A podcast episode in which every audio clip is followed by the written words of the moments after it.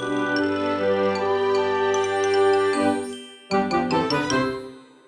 ローツーザーメン皆さんこんにちは。ドイツ語講師の小町です。はい今日はですねなんと1週間経ちました。新年になってからですね。この1週間皆さんいかがお過ごしだったでしょうか？私はですね正直こう正月休みの感じがあんまり抜けないというかなんかこう毎日しんどいなというかこう眠いなっていう感じで過ごしてきたんですけど まあまあねそんな日も割とこう落ち着いてきて最近は最近はというかまあ昨日ぐらいからですね割と通常運転に戻ってきたかなと感じているところです。皆さんいかがでしょうか？やっているドイツ語レッスンですね。あの、そこで毎回必ず V ゲーツっていう会話を入れたりすることが多いんですけど、まあ、そこでの答えでね、元気だけど、Ich bin müde 疲れています、眠いですっていう答えを返してくれる方が多くてですね、あ、みんなそうなんだなと思いました。Ich bin auch müde なんて言いながらね、毎回やっているんですけど、まあまあね、そんな私も割とこう正常というか、こう正月気分がやっと抜けてきたかなと思っています。東京ではですね、東京だけではないんですけど、周辺地域もなんですけど、私が住んでいる東京では非常事態宣言がね、出て、ちょっとこう大変になって、大変にというかこうまた自粛期間がね、続いている感じなんですけど、私自身ですね、割とこう家にいるのが好きなタイプというか、コロナのおかげでっていう言い方はあんまりしたくはなかったりするんですけど、でも本当にこう、よりですね、もともとそんなに人と会うタイプではなかったのが、より誰とも会わなくなって、で、そのことがこう、時々寂しく感じることもやっぱりあったりはするんですけど、でもその分でですね、その家で過ごしているっていうのが、すごくこう楽しいなって思うことも多いです。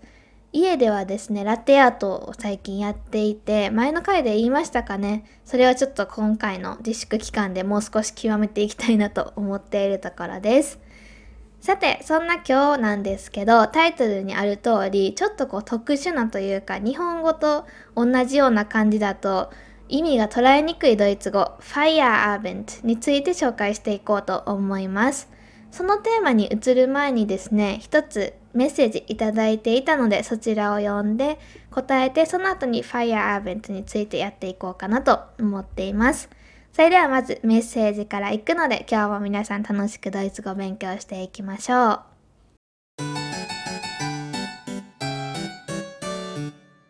それではまずはじめにですね、お名前まるこさんからメッセージいただいたので読んでいこうと思います。よく送ってくださっているまるこさんですね。小町さん、リスナーの皆さん、フォーエスノイエスや明けましておめでとうございます。おめでとうございます。昨年フォルモントのホームページでおすすめのポッドキャストのページを見つけたのがきっかけで、小町さんや他の方のポッドキャストを聞くようになりました。今年も小町さんのポッドキャストを楽しみにしています。ありがとうございます。話は変わるのですが、私はヴィンセント・ヴァイスのフォイヤー・ヴィアクという曲が好きでよく聴きます。ふとドイツの新年カウントダウンイベントの花火を思い出しました。小町さんは何か花火の思い出ありますか？というわけで、まるこさんいつもありがとうございます。今年もよろしくお願いいたします。まるこさんが見つけたきっかけ、このポッドキャスト見つけたきっかけが、フォルモントの記事っていうことを今知ってすごく驚いているんですけど、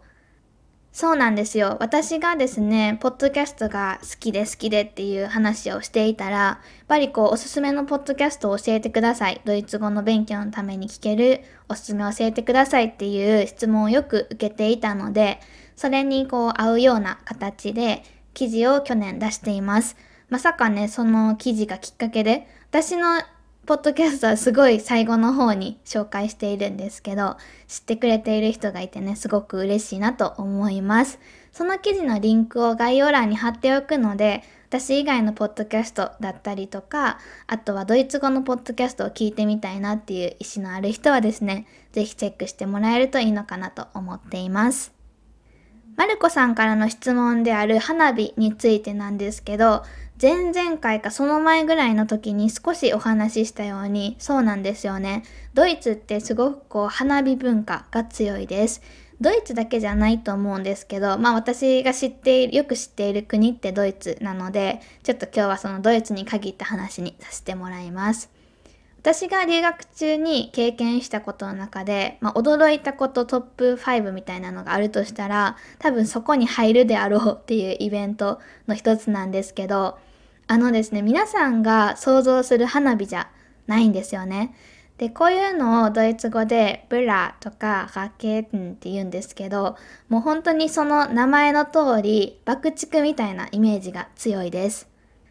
そのポッドキャストの回の時も少しこういう表現をしたんですけど、まあね、あんまりこういう表現をするのが良くないのかなっていう気持ちもあったりするんですけど、でも私だけじゃなくて他の友達とか、他のドイツ人の友達でさえも言うような表現があって、本当にこう戦争の中にいるんじゃないかぐらい飛び交うんですよね、花火が。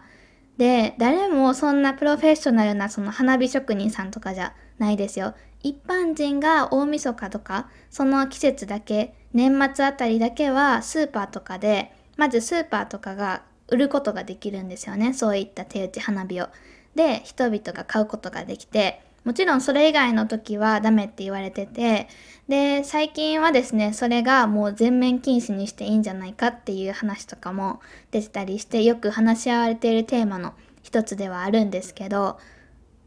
何が言いたいかというとですね、私が知っているドイツの花火っていうのは、この年始の新年の花火っていうのは、もう全然多分マルコさんが私に期待してくれている答えとちょっと違うのかなと思うんですけど、なんかすごくね、あの、日本の方がいいなって思う文化の一つです。日本で、まあその鐘の音とか聞きながら、ゆっくりこたつの中でぬくぬくお蕎麦とか食べて年越しする方が、私はね、100倍好きです。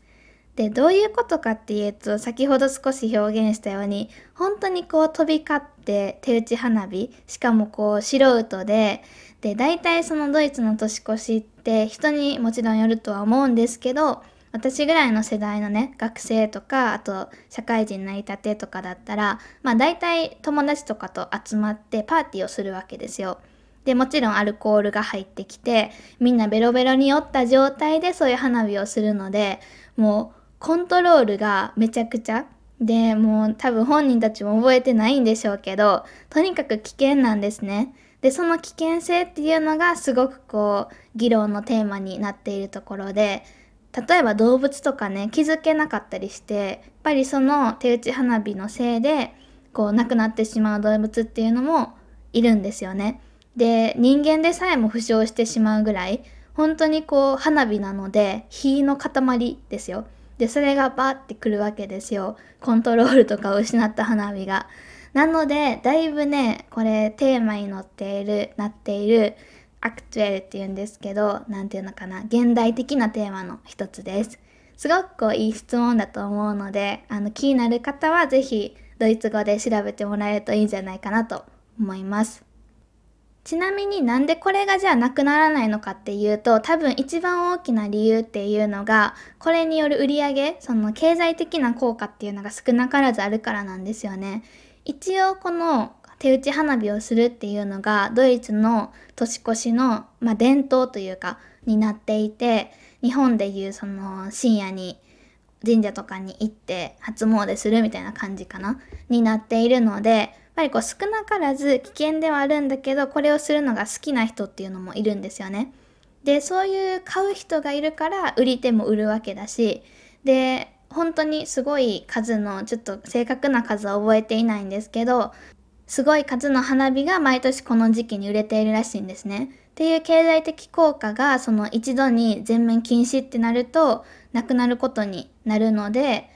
そういった意味でこう止められないんじゃないかっていうのは言われています。で、あともう一つちなみになんですけど今年はどうだったのか例えばコロナとかでこういろんな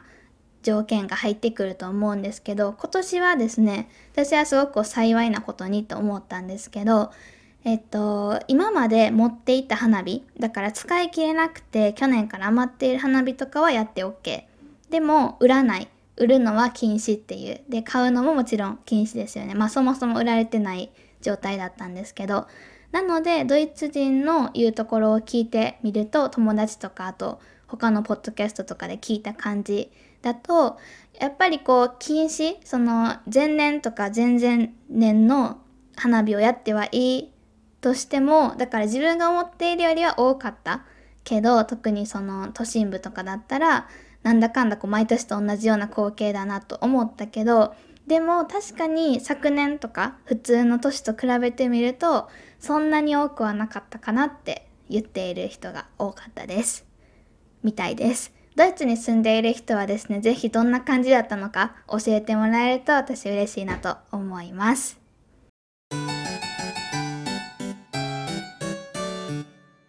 さて、それではですね、今日のテーマ、ファイヤーアーベントについて話していこうと思います。ファイヤーアーベントって本当にこう日本語とドイツ語でなかなかこう切り替えが難しい言葉の一つかなと思うんですけど、私にとってももちろんそうでした。ファイヤーアーベントが一体何なのかっていうのを理解するまでにどれぐらいかかったのかな初めてこの言葉を知ったのがドイツ留学中だったんですけど、その時辞書で調べてもなんかパッと来ないんですよね。こういう日本語とあんまり感覚が似ていない言葉って。で、そっから1年ぐらいかかった気がします。結局何なのかっていうのが今ではわかるんですけど、ちょっとかかるまでに時間がかかりました。ファイヤーアーベントについて書いてある記事、フォルモントの記事があるので、それまた概要欄にリンクで貼っておきます。そこを見てもらえると、例えばスペルとか、あと他の表現方法とか、いろいろ載っているのでいいかなと思います。まあ、ポッドキャストはですね、聞いて理解するっていう目的で使ってもらえたらいいかなと思います。ファイヤーベント、試しに辞書で引いてみると、私がちなみに使っている辞書は小学館の読話大辞典なんですけど、中級以上の人にはこれがおすすめです。初級の人にはあんまりおすすめではないです。ファイアーベント引いてみるとですね、あ、ちなみにこれはアーベントなので、で are fire アーベントになります。一つ目、仕事じまい、就業、店じまい。二つ目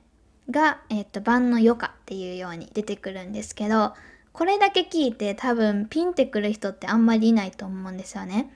で、ここに載っている単語、例えば仕事じまい、就業ってあんまり日本語で使わないと思うんですけど、ドイツ語ファイアーベントめっちゃ使うんですよね。で、アーベントなので夜っていうのはすごくわかると思うんですけど、ファイヤーっていうのを聞くと多分大体の人がドイツ語を勉強している人だったらファイヤーっていう単語を思い出すと思うんですね。D ファイヤーって言うんですけど D ファイヤードイツ語でパーティーっていう意味です。まあ祝い事とかそういう意味ですね。パーティーアーベント、パーティーの夜ってことはパッて思い浮かぶのはあ花金のことかなってなる人が多いと思うんですけど初め私もそうやって理解してたんですけどなんかねそれとはまた違うらしいんですよね。で今から解説していきます。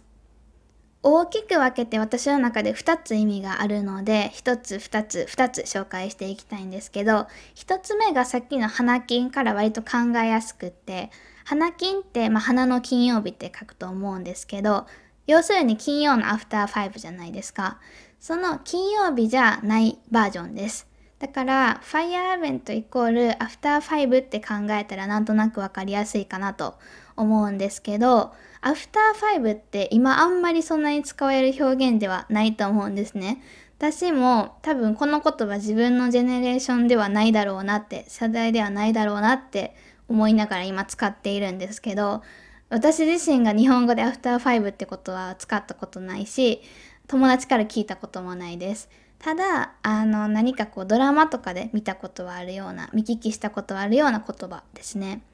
で、そんなこう古古いというか、今あんまり使われてないような言葉ではないです。でも感覚としてはアフターファイブ、だから仕事終わりの時間ですね。